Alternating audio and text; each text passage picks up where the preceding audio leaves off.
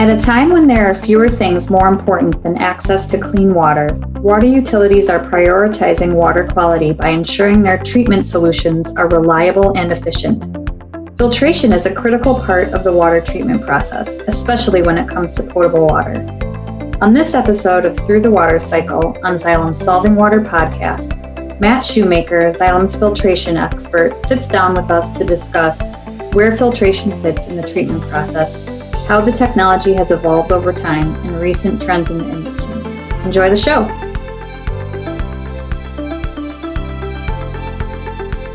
Welcome to today's episode of Through the Water Cycle. I'm Amanda Holloway here with Griffin Goda, and we're speaking with Matt Shoemaker, Regional Sales Manager for Xylem Treatment, about water treatment and specifically how filtration fits into the treatment process. Matt, thanks for joining us. Yeah, thank you for having me. Maybe you can start just by telling our listeners about what you do for Xylem. Okay, sure. Yeah, I am a regional manager for One Xylem Treatment. So I cover the Western region and um, represent products of Leopold, Wedeco, and Sanitaire. So covering both water and wastewater for filtration, disinfection, and aeration. And as I understand it, there are a lot of steps in the water treatment process, right? I mean, I think each utility can sort of design their own treatment train based on their needs, especially when it comes to drinking water. But we're here today to talk mostly about filtration. So, can you tell us how filtration fits into the treatment process um, and how it's different from maybe some of the other types of treatment available? Yeah, absolutely. So you're right. There are a lot of different processes that can be used, especially in a in a drinking water plant, and it really does depend on the type of water you're treating. If it's you know laden with algae or you know whatever the the, the constituents of the water, there's different ways to treat to treat it up front. Um, you know through flocculation, through clarification. But when you get to the final steps in the process, which is filtration, really a lot of that it comes down to using uh, the same type of components in the filter system. So, uh, regardless of what you're doing up front, really every water treatment plant or the majority of water treatment plants have some sort of filtration step at the end. And it's really the final step before the water goes into a clear well or where they're adding chlorine uh, and sending it out into distribution. So, in terms of drinking water treatment, what are some of the current challenges facing the water utilities industry? Today? Sure. Yeah, there there are a lot of challenges, and it's it seems to be always changing. That's one uh, very interesting thing about our industry is that uh, we've been around for a long time, but things are are never really that stagnant. And uh, there's certainly always challenges to meet the effluent limits and the regulatory standards, uh, you know, of the day for all drinking water treatment systems. And more importantly, recently, there's been some challenges in organics reduction. So there's been some new rules put in play, disinfection byproduct reduction or disinfection byproduct rule, where utilities are now measuring THMs, trihalomethanes, and HAAs, haloacetic acids, out in the distribution system and you know in some points very far out in the distribution system so this is something that has really affected uh, our industry in filtration and one of the ways, well, these DBPs, disinfection byproducts, are created when you have organic matter in the water and then it reacts with something like chlorine. So um, that has really been a challenge that a lot of utilities have faced, um, you know, failing DBP tests initially. And, um, you know, they've, they've made adjustments. A lot of them have actually moved their chlorination point way back in the system. So they may have entered, they may have had chlorine dosed up front uh, filtration or even in the clarification stage. Um, and a lot of those utilities are moving that chlorination point to post filtration uh, just to limit the amount of time the organics are in contact with chlorine in the water.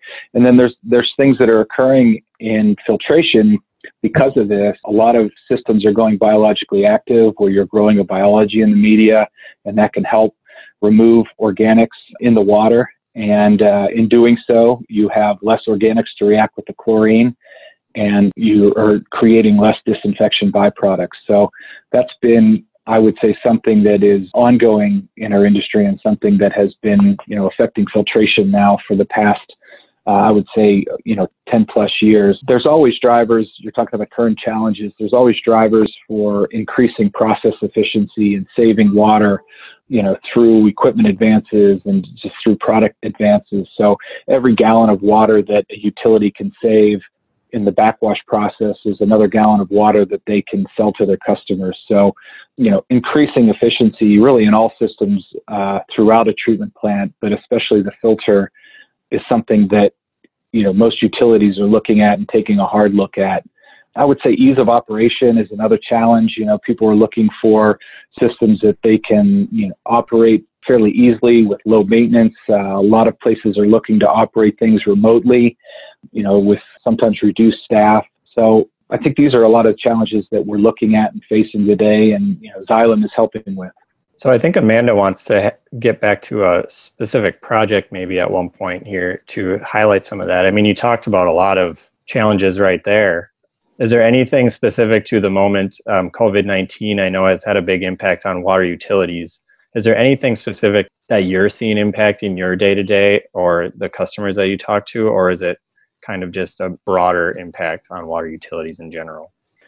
Yeah, I would say. I mean, I, I certainly COVID has affected everything, and uh, as far as utilities are concerned, we still see a lot of projects moving forward. We did see some delays in projects, um, you know, some bid delays, and there was some construction delays and some construction shutdowns.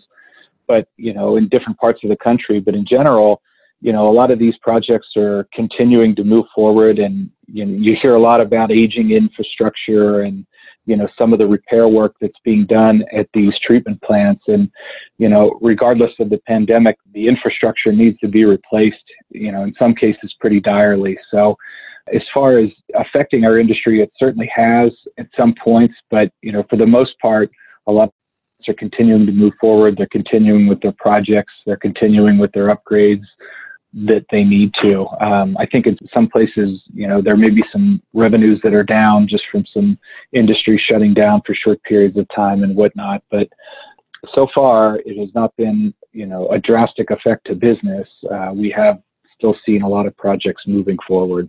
Which is really great news. I mean, you know, we've had several discussions with various um, folks from Xylem here on through the water cycle and talking about impacts that COVID has brought to the water utilities industry. And one of the things that we've gone back to a little bit is this remote monitoring and controls, remote operation. You're, you know, the utilities are potentially dealing with reduced staff, as you mentioned. And then, you know, how does that sort of situation where there's less staff potentially mirror that of the fact that there's this overall aging workforce? And so, you know, are you seeing that there are projects out there that have this remote monitoring and operation in place, or how are they automating their operations to help manage this fact that you know they're dealing with less staff? Right. No, you're right. That is that that is definitely something that you know is an issue with the water industry. We definitely have an aging workforce out there in the in the treatment plants, and a lot of the a lot of the utilities are looking to you know do whatever they can to reduce maintenance in their systems. And in doing so they can work uh, a little bit more remotely and not have you know quite the staff that maybe they've had in the past. And that that's truly one of the one of the great things about gravity filtration is it is a very simplistic process. Once it's once it's set up and operating you know typically you're getting 72 96 you know, definitely greater than 24 hour filter runs. So each filter is backwashing in most, most instances just a few times a week. And when it's in filtration mode, it's, it's a pretty simplistic system. So we do have plants uh, that we have done work at where, you know, they're very, very large utilities. There's some plants out in out in the Las Vegas area where they have very reduced staff to operate. They do a lot of remote monitoring, and there's just not a, a whole lot of maintenance when you're talking about a gravity filtration system, uh, at least not regular maintenance. So um, I think that's one of the definite pluses to the type of technology that we offer. And I think that you know we will see more and more once the capabilities are out there in their control systems to remotely monitor and you know maybe even remotely backwash these filters the plants can do so. You do have a lot of older infrastructure out there with older control systems and you know in order to do some of this remote monitoring you you really need an upgraded control system. So that's something that some of the utilities are struggling with. They have outdated controls so it's hard to get to the point where you're doing things remote if your system's you know pretty pretty much outdated. So i wonder could we just get a quick overview of gravity filtration and or the solutions that xylem might offer around gravity filtration? Sure yeah. For for drinking water purposes you know the general layout of a treatment plan is you bring bring raw water in from a you know a reservoir or lake or river or groundwater source and you add a, uh, a to that water and it neutralizes the particles that are that are in that water and typically you run it through a series of flocculation where the particles combine together and form larger particles and they often go into a settling basin or a system with uh, plate settlers, or if it's a light organic matter, it might go into a dissolved air flotation system as part of clarification. And then once those larger particles are either settled or floated out, it would go on to the gravity filter. So it really enters into the top of the filter. And then through gravity, it flows down through a, uh, a filter media. So that could be um, really a lot of different types of media. We use uh, silica sand, half millimeter sand, and anthracite, which is typically around one millimeter. And the depths of that can vary, but usually it's 12 inches of sand, 18 to 24 inches of anthracite. There's also a lot of systems that are now utilizing granular activated carbon or GAC due to the um, absorbent properties of GAC. So, and there's other systems out there on groundwater that may use like a manganese green sand to uh, absorb the manganese in the water. So the filter media can can vary, but the process is still really the same. The water comes into the top of the filter, it flows down through the media. Uh, the media collects particles um, through mechanical collection, so it may lodge between the particles of the media. There's also an absorption that occurs where the particles actually stick to the media. And then you have biological processes that can occur where you would grow biology in that media within the, the pore spaces or the spaces of that media. And that biology can actually remove things such as organics. So once the, the water flows down through the filter, it enters an underdrain system and then it passes through the underdrain system and out into the clear well. And really, the you know the underdrain is really the heart of the system, and it really shows you know the benefit of the underdrain really shows in the backwash process. You want to have the most efficient backwash process that you can to use the least amount of water. So once the you know the particulate matter builds up in the filter media and you reach uh, a certain head loss level, you would then put that filter into backwash mode. And most of the newer systems will combine an, an air scour that breaks up the dirt in the media, and then you would do a combined air water wash that would do something called collapse pulse, which really breaks up the dirt within that media. And the last phase would be a high rate wash where you expand the media and then wash all of the solids out and then you go back down to a low rate and you put it back into filtration mode. So, you know, the, the underdrain itself, you want to have equal distribution throughout the filter. And the better the combined air water wash is, the more efficient the, um, the backwash is and the, the low, the least amount of high rate water that you need. So you can do a abbreviated high rate wash. And that's really where you're wasting the majority of the water in the system. Uh, sure. So that's just a brief overview.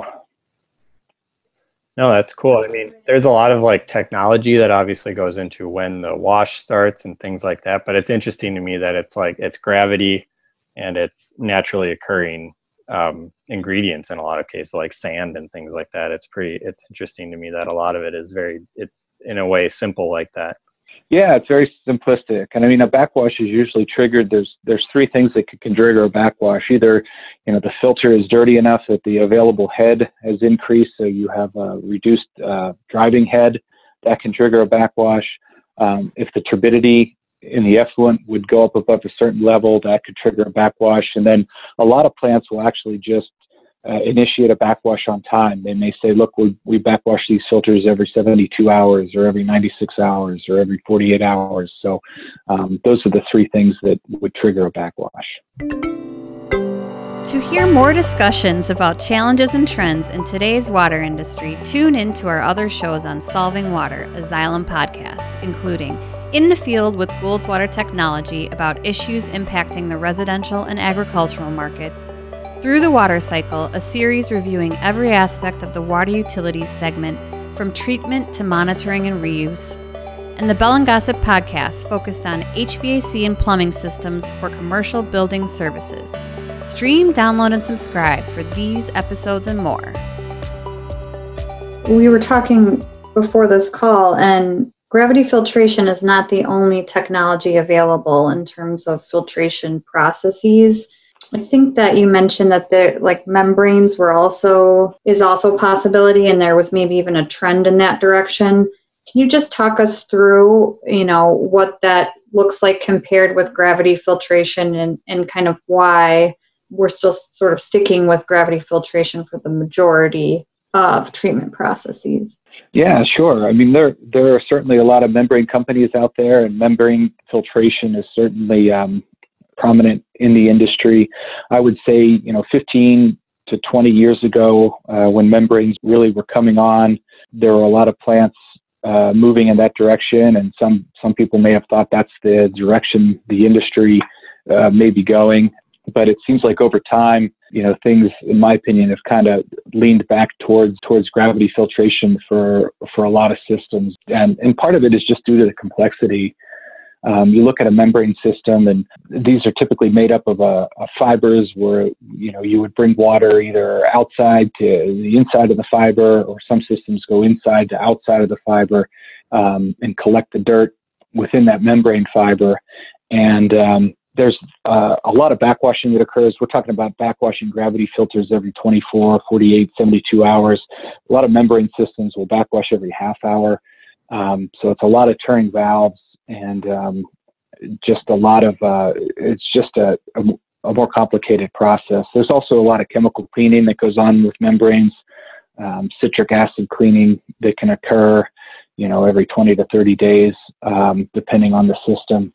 So you have the complexities that are um, associated with that, and then uh, membrane replacement too. I think a lot of membrane companies will say 10 years life, and um, you know I'm sure there's systems that have been out there that they get into five years, six years, and they're looking at replacement costs for membranes, um, maybe a little bit prematurely, um, or at least they weren't expecting to have to do it in that time frame. So I think you know initially when membranes came out, it was kind of all the buzz, but a lot of the systems now are looking at the simplicity of gravity filtration. There's still gravity filtration meets uh, the water qual- water quality requirements and exceeds the water quality requirements. And um, you know the things that we've talked about about biologically active filtration and things like that, where you're you know getting increased organics removal. You know that's all great benefits to gravity filters. Great. And as I understand it, we we being Xylem pretty much play specifically in the gravity filtration process piece of it, correct? Uh, that's where our technology and our solutions are going. Yes, yeah, absolutely. And, and particularly through the Leopold brand, we have um, a series of underdrain products and media retainers. Um, we've been in business since Leopold's been in business since 1924 and has over, you know, 8,700 installations worldwide. So, you know, quite the install base. Been around, uh, coming up on 100 years here pretty soon. And um, just have great products, really kind of revolutionary products that we've um, developed over the last 10, 10 years or so. And, um, you know, we've, we've always strived to be the most efficient uh, system out there.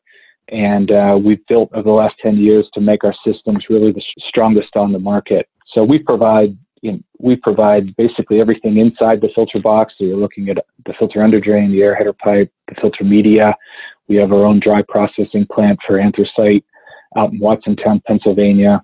Uh, we make our own wash troughs, and then we also tie in control systems. We, you know, we make our own control panels, and we have a lot of systems out there where we've provided complete control systems. So, who better to show you how to operate your filters and control your filters than um, than Leopold, the, the filter manufacturer. So there's a lot of systems out there where we will provide not only everything inside the filter box, but also the control valves, instruments, control panels associated with the filtration process. Yeah, that's awesome. Um, wondering if you could expand a little bit on specifically how Xylem Solutions, the Leopold technology that you're just speaking of, um, how that is helping uh, water utilities address some of these challenges we talked about a little bit earlier in the discussion. Yeah, certainly. I mean, we have systems out there that are, um, you know, a lot of systems out there, aged aging systems or hydraulic only backwash. So they will run a uh, like a low rate water rate and then move to a uh, high rate water and uh, just just waste a lot of water. You might have to run a high rate backwash for you know 10 to 15 minutes at 20 gallons per minute per square foot. So you're using a lot of water when you're running a hydraulic only backwash. So we've worked with a lot of systems to upgrade and move to an air water wash. And in doing so, you can uh, do the concurrent air water wash where you have the collapse pulse clean and you're not wasting any water. And then when you move to your high rate wash, you may run for, you know, five to seven minutes instead of uh, 10 to 15 minutes. So you can cut your water usage down on the backwash, and, and a lot of plants will save up to 50% backwash water consumption uh, by moving to air scour. Um, we have a series of uh, media retainers that we launched back in 2012 uh, called the IMS 200 and the IMS 1000. And these are precision slotted media retainers. So it eliminates uh, the need for a gravel layer in, in, a filter system, and it can actually reduce the headspace uh, in the filter. So instead of having you know 12 inches of gravel in a filter you have a media retainer that's maybe one inch tall and um, you know you're saving 14 inches of head space in the filter which will lead to, to longer filter runs and adds that additional driving head uh, the other great benefit of the precision slotted style media retainers is they're extremely strong uh, the hold down strength is over 15 psi onto the under drain and um, as we mentioned earlier in the interview, we talked a lot about biologically active filtration, and that is certainly a trend in our industry. And um, these media retainers are, are suited for that type of application. You have a direct flow path of air and water through that slot, and uh, you're not going to have biological buildup in the slot that could cause, cause head loss issues and lead to filtration problems. So we have a lot of systems out there that have moved to the, the precision slotted or the IMS 200 media retainer um, for sand and anthracite and also GAC where they are in a biological atmosphere. And, you know, we monitor the head loss ac- across the, the entire filter system, but we've had just a ton of success with these new media retaining products. And we've actually gone into some other systems that we've sold back in the 80s and 90s with our old media retainer, the IMS cap, and we've replaced placed it over time as they moved it to a biological system uh, with the IMS 200. Um, so we also have our, our underdrain products. Just a just a quick note on those, and we have uh, four different types of underdrains that we offer, but the newer products are Type XA underdrain that has a 30 psi hold down. It's a grouted product with a grout pocket. And then we also have a, uh, a bolt down system that we recently launched called the Type 360. It's a it's made of a high strength polymer and it's a uh, it's a bolt down underdrain that does not need grout to install. I wanted to circle back to the you're talking about the biological system um, and how that's becoming more of a trend. You're seeing a trend that way. You know, a lot of these um, under drains and media retainer uh, solutions that we have are really well suited for this. When would a water utility know that biological is the way that they'd want to go in their filtration process? Can you give us an example of a recent installation or where you're seeing this crop up more uh, around the country? Yeah, absolutely. I think, uh, I mean, a lot of systems in general, you know, we talked a little bit about the disinfection byproduct rule and, um, you know, really the need to remove organics uh, in the system before you're adding disinfection or disinfectants like chlorine. So a lot of the systems that are moving towards biologically active filtration are systems where they have uh, maybe high organics uh, and high total organic carbon uh, prior to filtration that they want to knock down before they add um, before they add their chlorine. So uh, there's a couple different ways to do that. I mean, GAC is certainly effective in in absorbing uh, total organic carbon. Um, but one of the things about GAC is if you just strictly use it as as an absorber, um, you know, it it becomes spent in about you know in most instances about a year. So the replacement of granular activated carbon can be very expensive uh, if you're going in and replacing it each year. So that's one of the really one of the major benefits of biologically active filtration is that you're you're not even if you would use GAC as the media, you're not using its absorbent properties necessarily to remove the organics when the system's biological. You're you're relying on the bi- biology that is growing within the pores of the GAC and the void spaces in the media to remove the organics. Um, I mean, biological process can also remove some inorganics like um, manganese and iron, but the biggest driver that we see is on the organic side and removing TOC through a filter system. And that's pretty evenly distributed around the country in terms of where you're seeing utilities adopt this, or or are there certain hotbeds no, your your first comment is pretty much correct. It's it's not that we just see it in one area or several areas around the country. You really see it all over, and um, you know even plants up in Canada. So it um, it's a process that is being utilized more and more uh, throughout throughout North America. Okay, and there are systems out there that they may not be running the, the filters biological right now, but we see a lot of bids and a lot of projects that we're working on that may be um, moving to a biological process in the future. And, um, you know, one of the things that aids the growth of biology is the addition of ozone um, prior to filtration. So you'll also see systems that may be adding ozone in the future. And, um, you know, they, they would be gearing up for biologically active filtration once the ozone system was installed. It's it's interesting. I mean, we've spent the bulk of the conversation today talking through um, filtration for drinking water, which is I know sort of our sweet spot from a xylem standpoint. Um, but there is, you know, we haven't really touched on this yet. There is filtration in wastewater and wastewater treatment processes.